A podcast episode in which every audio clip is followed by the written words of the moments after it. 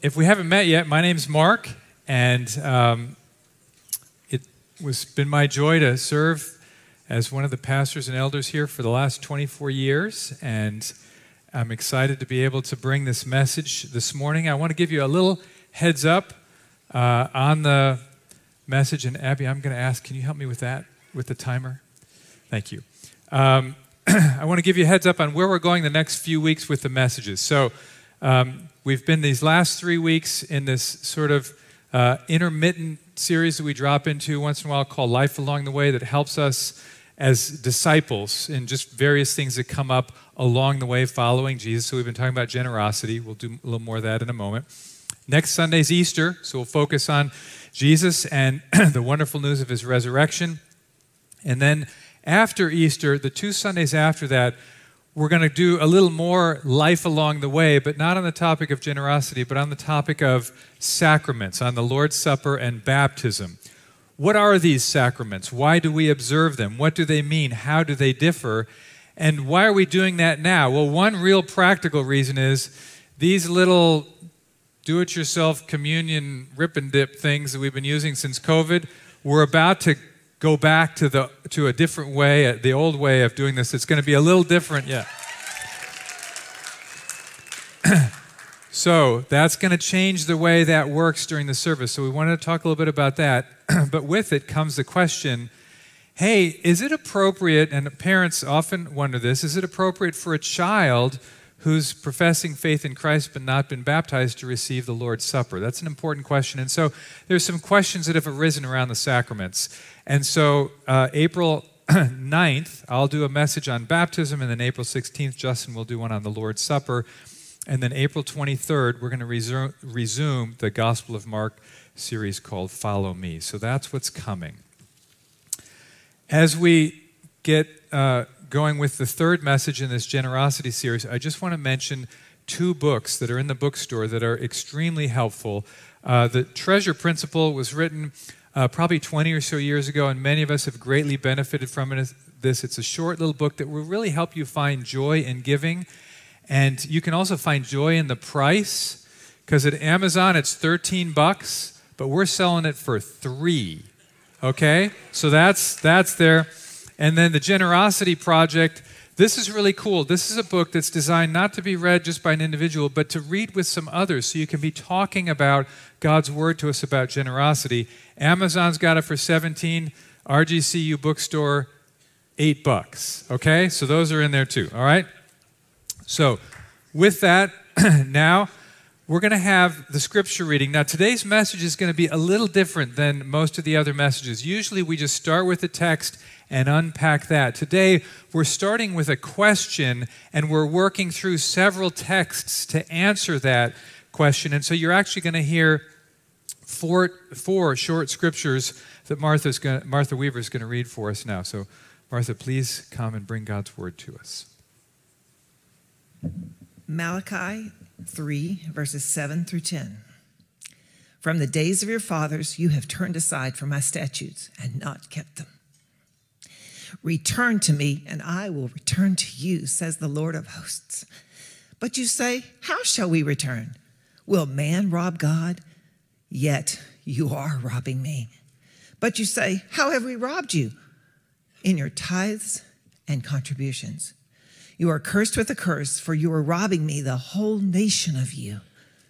Bring the full tithe into the storehouse, that there may be food in my house, and thereby put me to the test, says the Lord of hosts. If I will not open the windows of heaven for you and pour down for you a blessing until there is no more need. Philippians 1, verse 27.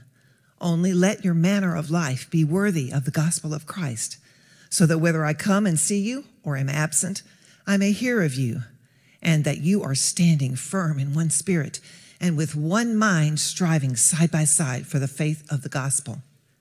Galatians 6, 6 and verse 10. Let the one who is taught the word share all good things with the one who teaches. So then, as we have opportunity, let us do good to everyone, and especially to those who are of the household of faith. This is the precious word of the Lord. Thanks be to God. Now, as we prepare to pray, those scriptures may seem disparate and disconnected, but they actually do tie together.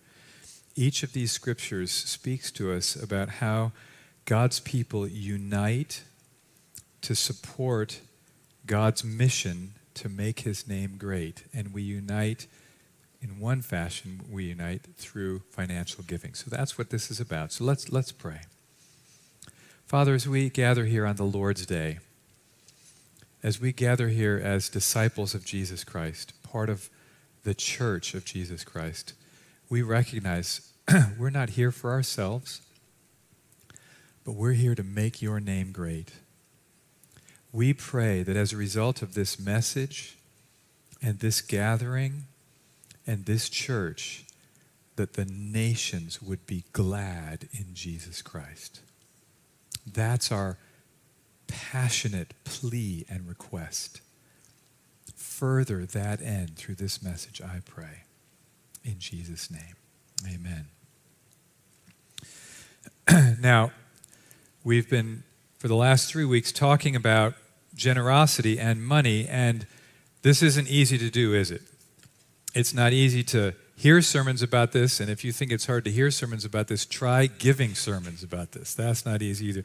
talking with some friends this week, and one of them said, Yeah, when I was a kid, there was a church meeting held in my house, and a bunch of church members were there, and the church leader that came in uh, came in and said, We've got this project that we need to fund in the church, and nobody's leaving this room until the money's committed. Another, another friend said, yeah, I remember growing up in my church, there were times when they would post the people's names and how much they were giving. So if you have a background like that, you're cringing right now at, at, the prospect of this message. If you've walked into this church for the first time with the perspective, oh, Christians, all they care about is money, and this is the first sermon you're hearing.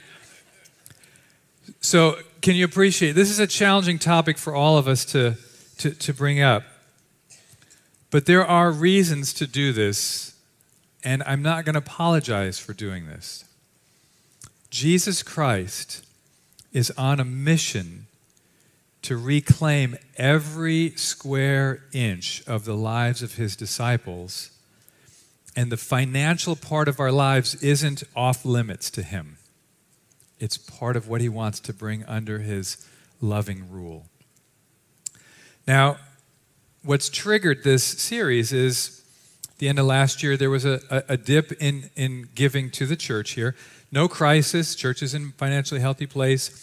But it got the elders' attention. We decided to do a little study without looking at anybody's names and just discovered that there was a pattern where there were a significant number of uh, members who were not on record as having given to the church in the last year.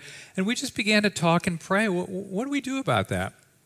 And we thought it would be good to have a short series to seek to get God's perspective on generosity and to begin to normalize talking about it. And this is just one piece of a series of things that we'll be doing over the coming months because we just want to make it easier and more normal to talk about generosity and giving. Now, the reality is, in some ways, it's easy to talk about financial things with each other, isn't it? We talk about financial needs. Would you pray with me? My car broke down. I need a new job. I need a new place to live. Those kinds of things are easier to bring up.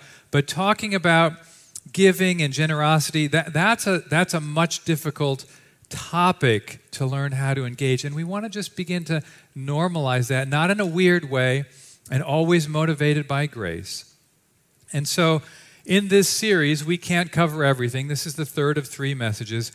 But these messages do fit together, and they are cumulative. They, they build on one another. So, if you haven't heard the other messages, I want to encourage you to go back and when you get a chance, listen to those. But just by way of brief summary, the first message we heard Jesus say, Hey, don't be like that rich fool who thought by having a whole bunch of money and wealth he would be set he wasn't set because there was a day coming when he needed to give account to his Maker. So Jesus said, Be on guard against greed and invest in heavenly treasures. And then last week, we heard counsel from the Apostle Paul writing to the church uh, in Ephesus through, through Timothy, saying, Hey, Christians, remember, the gospel sets us free to live generously. And so the call then is to be rich in good works, generous, and ready to share. Isn't that a beautiful picture of the Christian life? Rich in good works, generous, and ready to share. So the gospel sets us free from being curved in on ourselves so that we can look out and look up. Be rich in good works, generous, and ready to share. Today, the question is much more focused. The topic is more focused. Should I tithe to my church? So, think about kind of there's a logic to this. We've heard God's call to generosity and how the gospel sets us free to be generous, and that raises questions, doesn't it? Well, okay, if God's calling me to be generous, well, where? Where should I give? And how much? How often? Things like that. These things come up. And the reality is, there are lots of ways and places we can be uh, giving, right? Um, giving to your, uh, if, if, you've, if you've graduated from college, they would love you to keep giving money back to them. there are um, things like cancer research that we might want to give to, or caring for the poor, uh, strengthening and supporting missionaries out on the field, planting new churches. There are organizations we might want to support, like Rancho 3M or For the Nations or Alliance Defending Freedom or any of a number of other organizations. Here's the question I want to put before you this morning Where does giving to your church, your local church, your home church, where does giving to your church fit in your priorities for giving? That's the question we want to engage this morning. And I want to give you up front the answer that the elders have worked on, and I'm speaking on behalf of the eldership this morning. I want to give you the answer, and then I want to un, uh, unpack how we got there from Scripture. The answer that we, we want to provide this morning to that question is this We believe it's a wise practice. Hear that. A good rule of thumb. A wise practice to make giving to your local church your first priority in giving.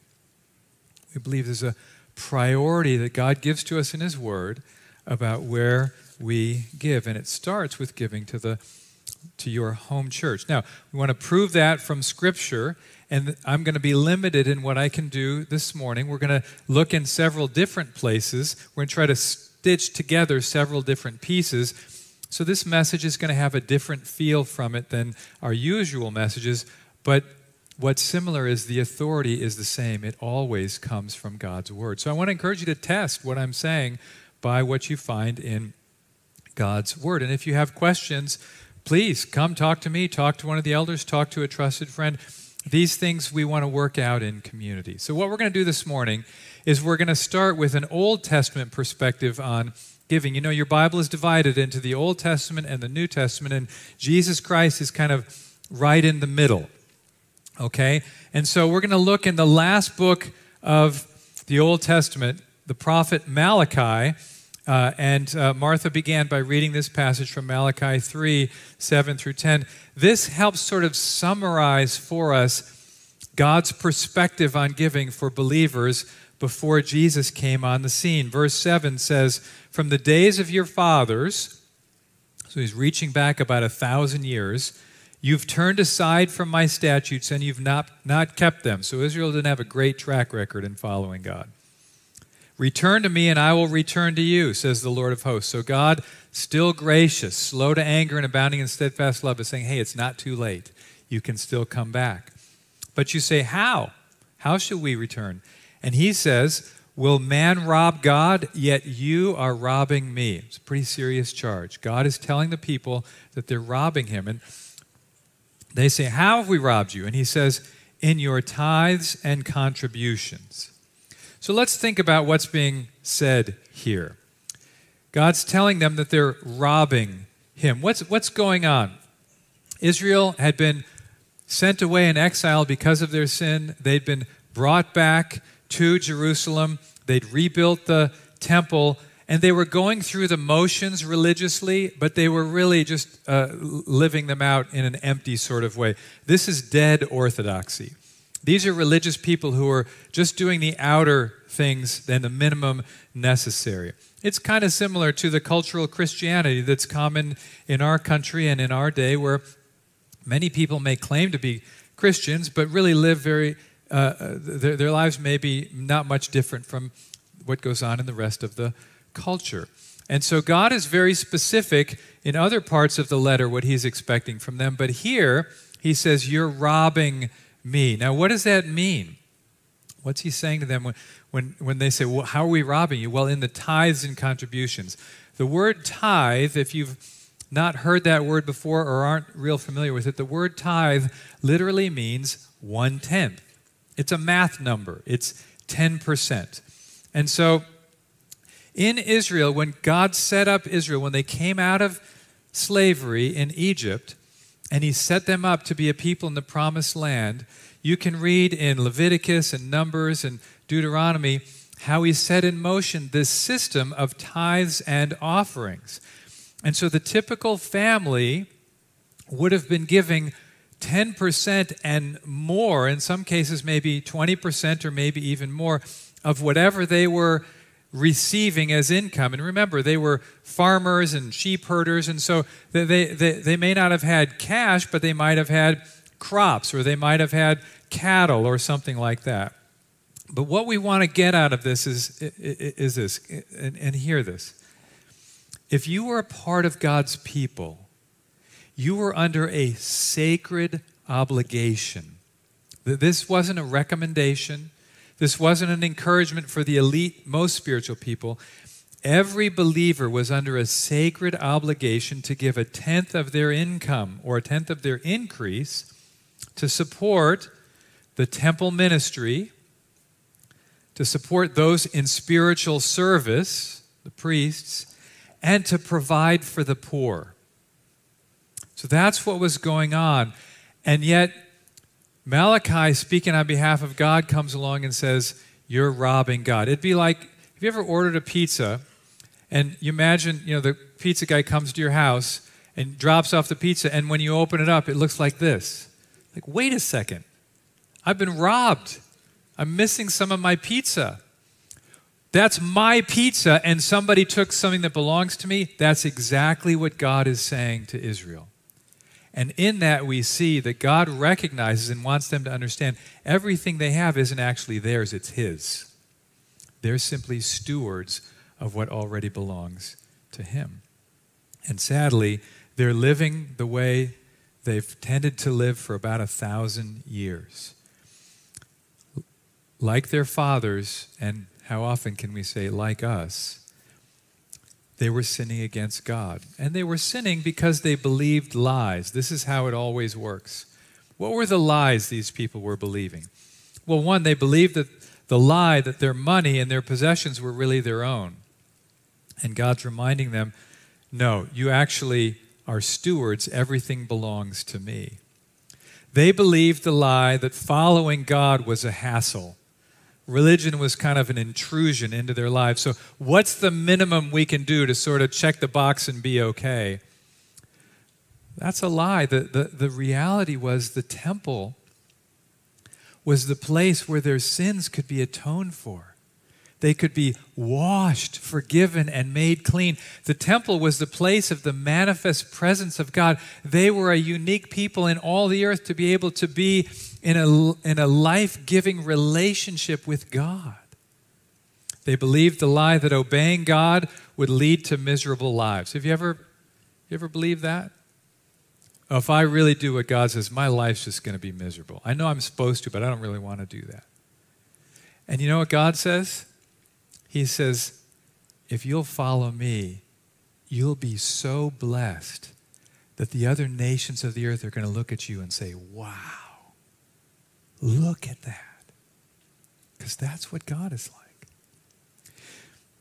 So, what I want you to get out of this is, is the system that God set up in the Old Testament only worked if all of the believers were all in. It didn't work for some of them to be all in. It didn't work for some of them to be part way in. They all needed to be all in. And so he says, Return to me. Put me to the test and see if I won't open the windows of heaven. So he's calling them to repentance. When we're robbing God, when we're disobeying God, when we're believing lies, the response is to turn around. The response is to repentance. The response is to think and act differently. So he says, if you'll repent, well, what does that mean? Well, that means starting to bring in all the tithes. Bring all the tithes, he says, bring, verse 10, bring the full tithes into the storehouse that there may be food in my house. And thereby put me to the test, says the Lord of hosts, if I will not open the windows of heaven for you and pour down for you a blessing until there is no need. There's beautiful poetic language here. If I won't open the windows of heaven and pour down a blessing. Now remember, this was an agrarian culture in a climate kind of like where I came from in California, where it doesn't rain all the time like it does here. It rains part of the year. So they're very dependent on those seasonal rains. And so opening the windows of heaven and pouring out a blessing means farmers are going to get the rain when they need it. That's what he's talking about. And if you'll if you'll repent, if you'll return to me, he says, your families will prosper, your society will be strengthened, your businesses and your farms will flourish. And he's reminding them, I'm not doing this just for you. He says in verse 12, then all nations will call you blessed, for you will be a land of delight. I mean, who doesn't want to live in a land of delight? Who doesn't want to live in the blessing of God? And this reminds us that from the beginning, from Adam and Eve's sin all the way to this day, God has been on a rescue mission to make his name great in all the nations. God wants all the nations to know his blessing. God wants all the nations to be glad in Jesus Christ. God wants all the nations to know that He is the King and the Redeemer. And Israel was intended to be a witness to that, but they're, they're robbing God and preventing that showcasing of God's greatness and blessing from taking place. 400 years after Malachi, wrote this.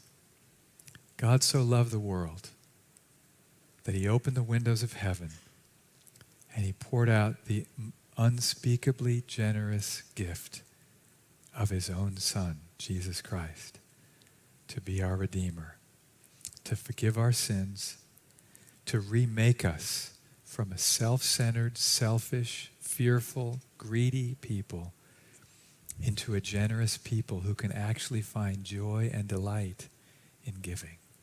That's what we're celebrating in Easter week. So Malachi helps us see, let's try to pull this together. Malachi helps us see that God's people were under a sacred obligation to give tithes and offerings to support the temple ministry and to support the poor. The Old Testament teaching about giving reminds us and informs us that the God who owns everything has chosen, hear this, the God who owns everything has chosen to finance his mission to glorify his name on the earth through tithes and offerings from his people.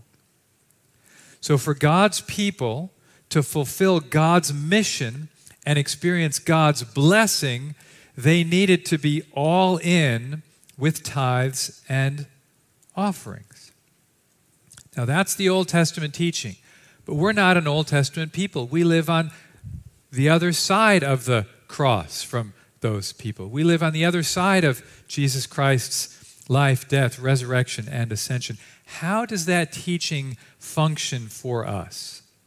I want to try to give you an illustration from a, a, a, a picture. A number of years ago, we built a deck in our backyard. I love our deck. And I love the spring because we get to open the deck and sit out there and enjoy meals and have a community group over. And, and, and it's just a, it's a lovely place. And so we have all these deck boards. You can see those, those deck boards. And when we go out and use the deck, we sit on chairs and stand and walk around on those deck boards. But you know, those deck boards aren't just suspended in midair. Underneath those boards is this substructure. There are posts and joists. I know because I dug the holes for those posts and it was a lot of work. But you can't have the deck without what's underneath it. But when you're on the deck, you don't think about what's underneath it. You don't see what's underneath it, but you have to have it there as the foundation. So when we come to the New Testament teaching about giving and generosity, we can't understand those deck boards without the foundation of that Old Testament teaching that we've just surveyed functioning and being, be, being there as a supporting structure. So now, with that in mind, I want to turn to our question. Question Should I tithe to my church? And I'm going to take this question in two pieces. First, should I tithe? And then, should I tithe to my church? Now, again, this may be the place where some are nervous and thinking maybe I need to get a phone call and get out of here right now because this is where Pastor Mark drops the guilt bomb, right? If you're expecting to hear, hey, you dirty, miserable, rotten sinners, stop robbing God and start paying your tithes, you're going to be disappointed because you'll never hear that here. We don't work like that here. That's not the biblical teaching, and that's not the heart of Christ. Should I tithe seems like a simple yes or no answer, but it actually isn't. And the reality is, Christians haven't always agreed on how to answer that question. The early church prescribed giving 10% as a minimum to its members. And some churches teach that today. And early on in my ministry, I've been a pastor for 35 or so years, I taught that. I believed that. However, upon further review over many years and reading and engaging other people, and this is the unified perspective of our eldership here as well, when we survey all that God has to say about tithing, from Genesis to Revelation, we find the answer to our question, should I tithe, actually requires more than one word.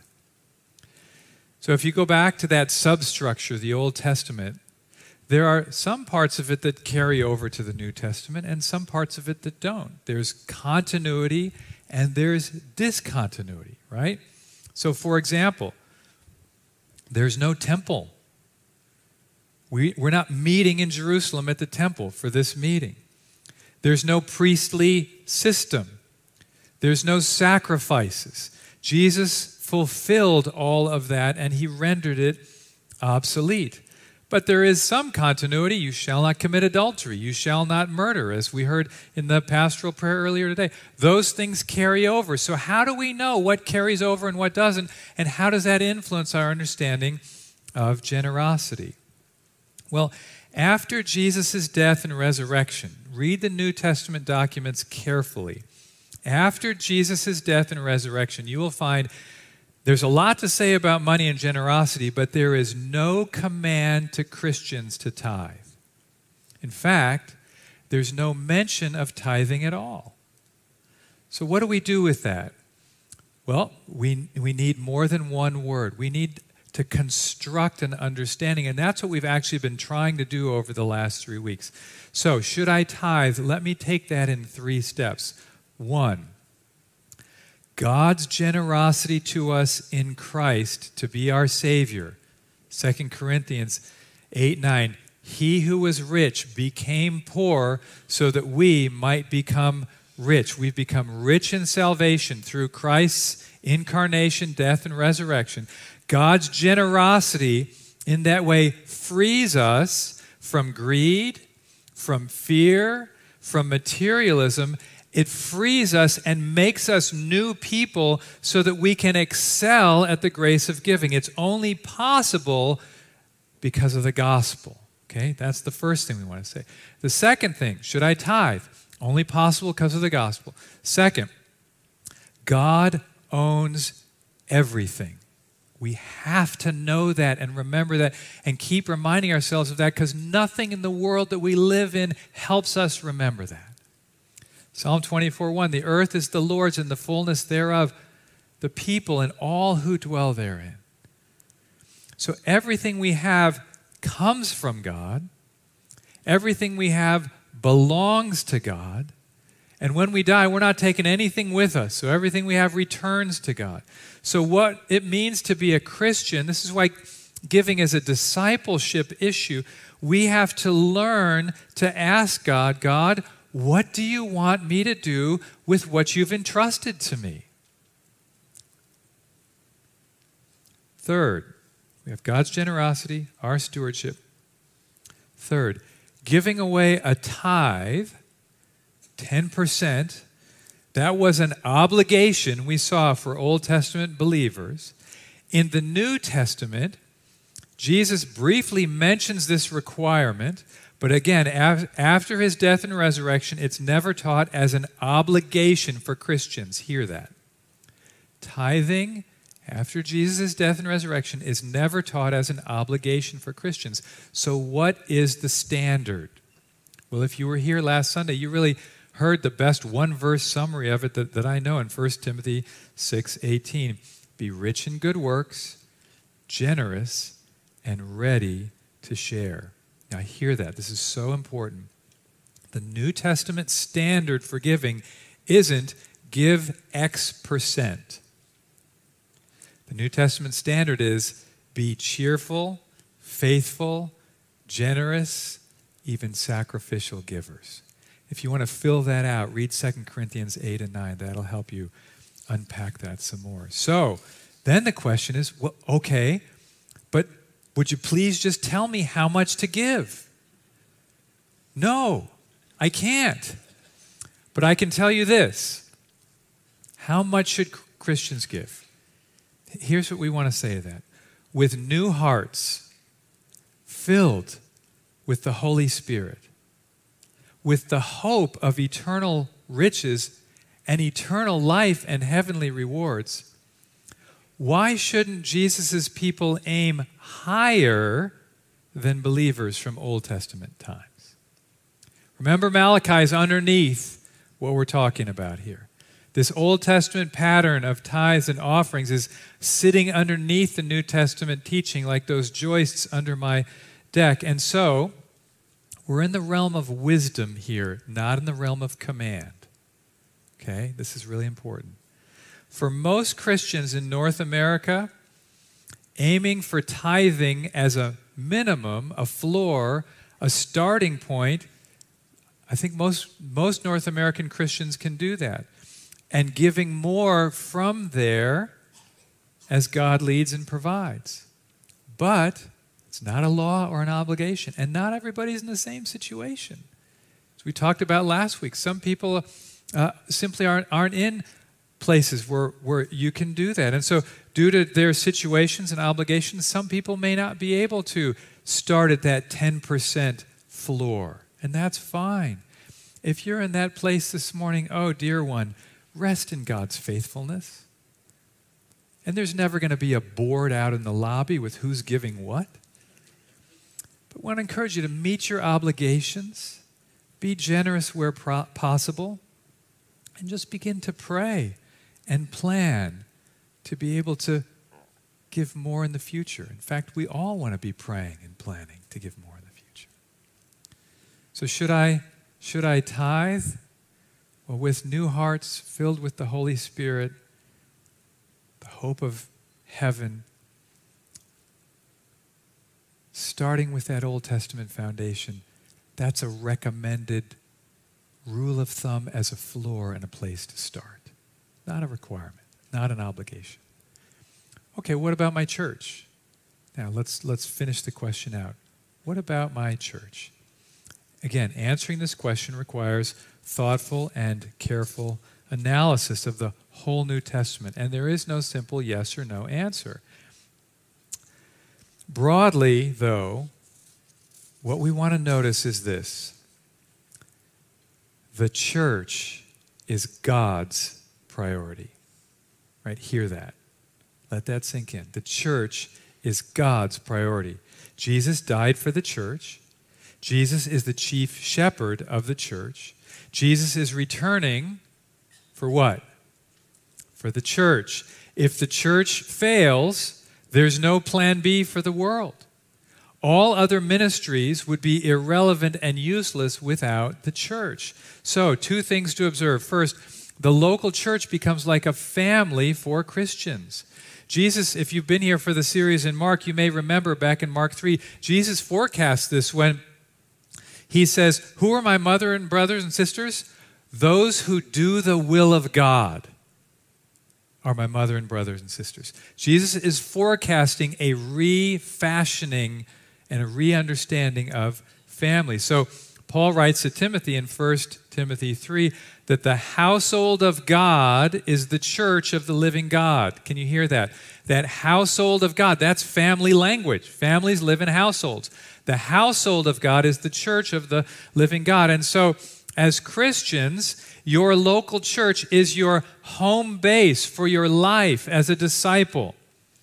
Following Jesus works its way out as you worship in your church and are trained in your church and do outreach and are sent out from your church. And so, giving to your church, there are some parallels with that Old Testament system uh, uh, of, of supporting the home base of the temple with all its ministries we saw in Malachi.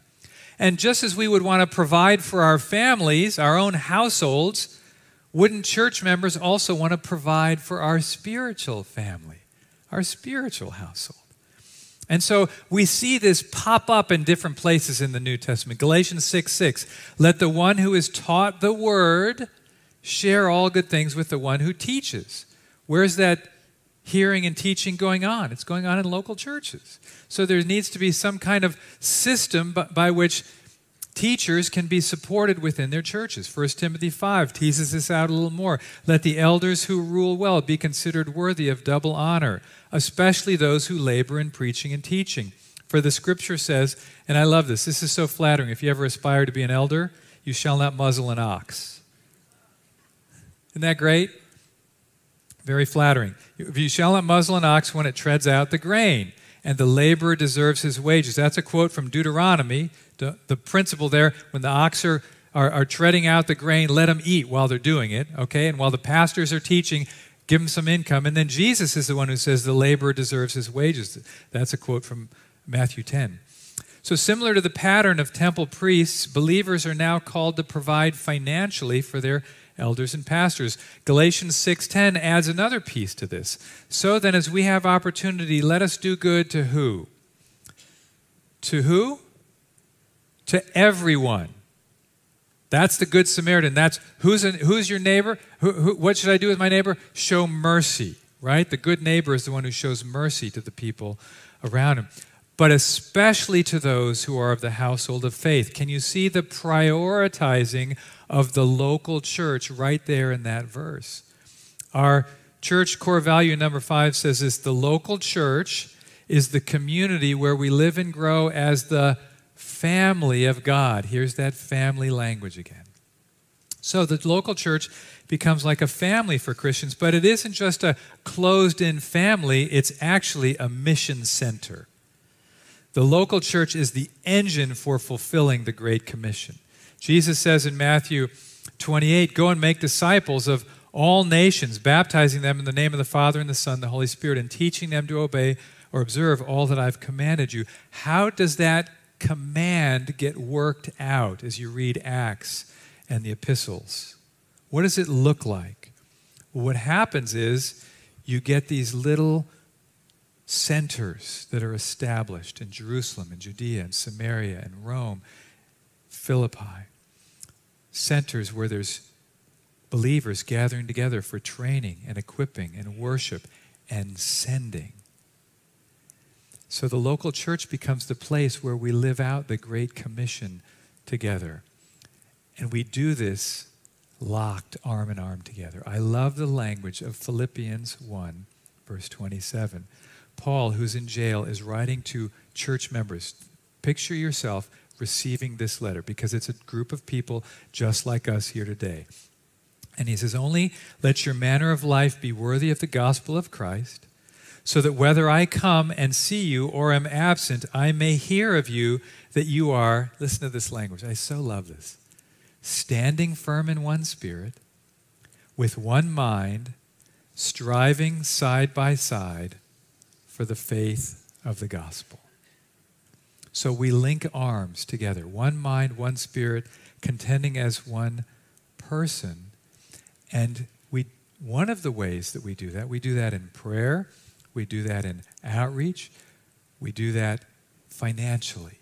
We strive together as one. Fact is, if, if we don't support our local church, who will? Have you noticed we don't have any corporate sponsors? Like, this isn't the Wells Fargo Auditorium, right? I don't have Under Armour on my on my shirt here. You know, we, we don't have any endowments. We don't have any grants from the government.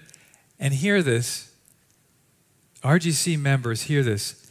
Everything in our church that we do, we do together. So you may not have kids and Grace Kids, but your giving supports what's going on downstairs right now, making disciples of the next generation. You may never go to the Middle East to work with Kim Torres who actually is secretly here today, or to Tokyo, or to be with Seda and Emma uh, uh, as, as they're planning a church there.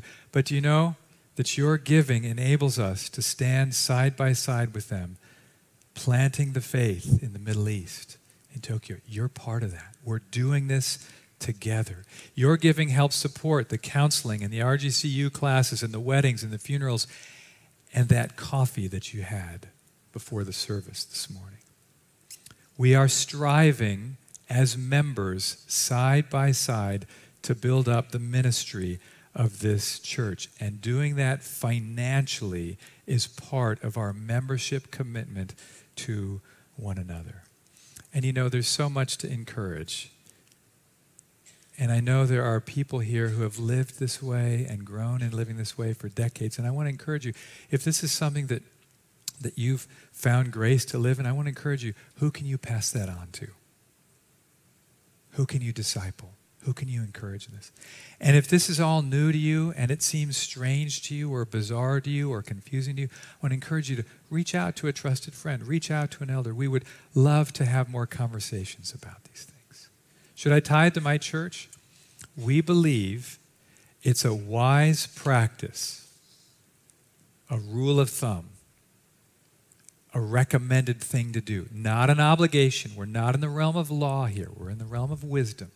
We believe it's a wise practice to make giving to your local church your first priority in your giving. The elders of this church want to encourage you to live this way. We want to urge you and encourage you to give significantly and generously and regularly and sacrificially to our church. How much? We're not going to give you a number, right? Because the New Testament standard is actually higher than that 10% that the Old Testament gives us. The New Testament standard is, in light of the gospel, be generous and cheerful givers. And so we'll let you work that out.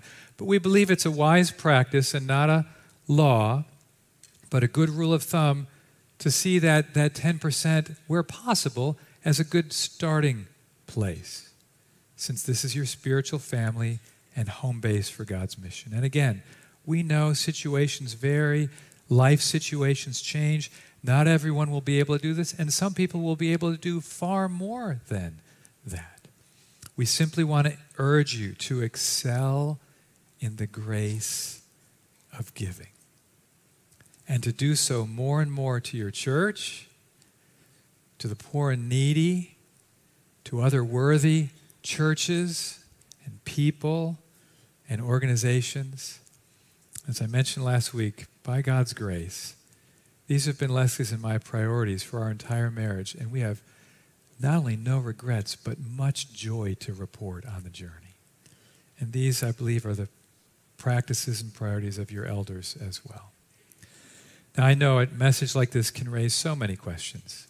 I want to encourage you to reach out to any of the elders, reach out to a trusted friend, pray about these things, open and look through these scriptures. We'd love to chat more with you about this if helpful.